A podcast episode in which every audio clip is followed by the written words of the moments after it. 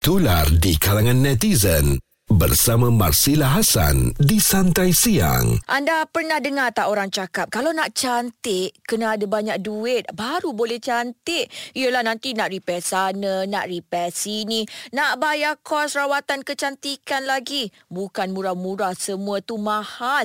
Pula tu kalau nak ambil package kecantikan kadang-kadang sampai mencecah ribuan ringgit tau. Tapi itu semua terpulanglah kepada individu. Ada orang tak perlu pun nak spend duit banyak-banyak semata-mata nak cantik cantik. Tapi sebenarnya tak salah kalau kita nak melabur untuk diri sendiri ataupun pasangan supaya nampak makin cantik. Baru-baru ni kalau anda perasan, ada seorang pengguna TikTok yang dikenali sebagai Nisa tular di media sosial sebab dia baru kahwin. Ha, dia ceritalah bakal suami dia ni dah melabur RM2,000 seminggu. Ha, semata-mata nak Nisa ni nampak cantik masa hari bahagia dia orang. Untung betul Nisa dapat tunang macam tu. Nanti kejap lagi Marsila nak tanyakan pada Nisa sebelum ni penampilan Nisa macam mana agaknya eh? Sampai tunang dia sanggup nak bagi duit RM2000 sebulan untuk Nisa ni nampak cantik. Dan kalau anda pun nak kongsikan pandangan ataupun pendapat anda tentang topik kita sekarang ni betul ke kena ada duit yang banyak baru boleh cantik? Dengarkan muzik terbaik 90-an hingga kini bersama Marsila Hasan di Santai Siang. Betul ke ataupun tidak? Kita kena ada duit yang banyak baru boleh jadi cantik sebab baru-baru ni kan viral dekat TikTok. Ada seorang wanita ni nama dia Nisa.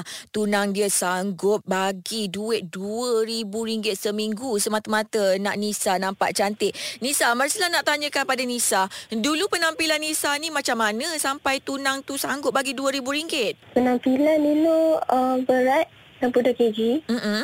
Kulit uh, berekat teruk berjerawat. Uh, kulit uh, hitam tapi tak tak hitam sangat macam...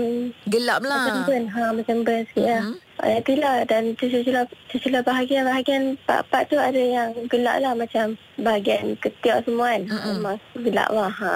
Okey, jadinya uh, bila tunang bagi nak ambil RM2,000 ni, dia suruh buat apa? Pergi spa ke ataupun beli produk? RM2,000 tu... Uh, untuk spa tu tak banyak pun. Mm-mm. Spa bahagian kaki dengan ketiak je. Mm-mm.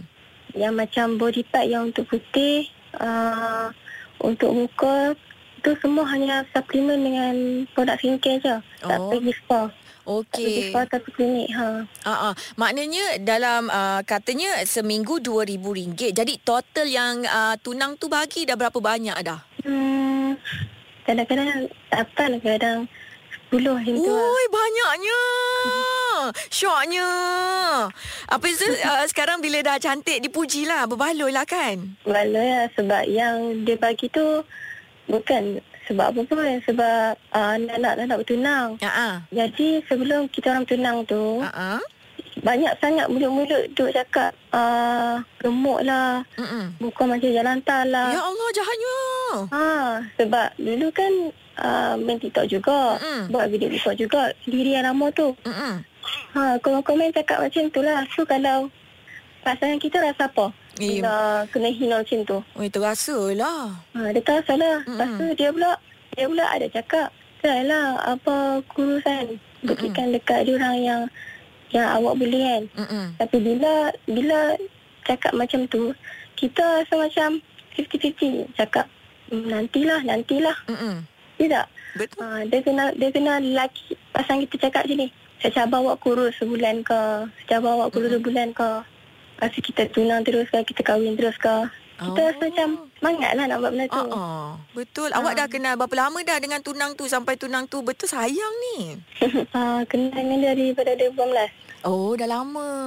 Uh, tapi uh, bertunang tu uh, 2000 uh, bulan apa tahun tahun ni lah. Mm-mm. Tahun ni tu lah kiranya uh, bulan uh, tahun lepas bulan 12 baru dia start bagi. Maknanya lama jugalah Tunang Nisa ni bagi duit pada dia untuk dia belanja semata-mata nak nampak cantik. Ah, jadi anda rasa sebenarnya duit ni penting ke ataupun tidak? Marsila Hasan di Santai Siang.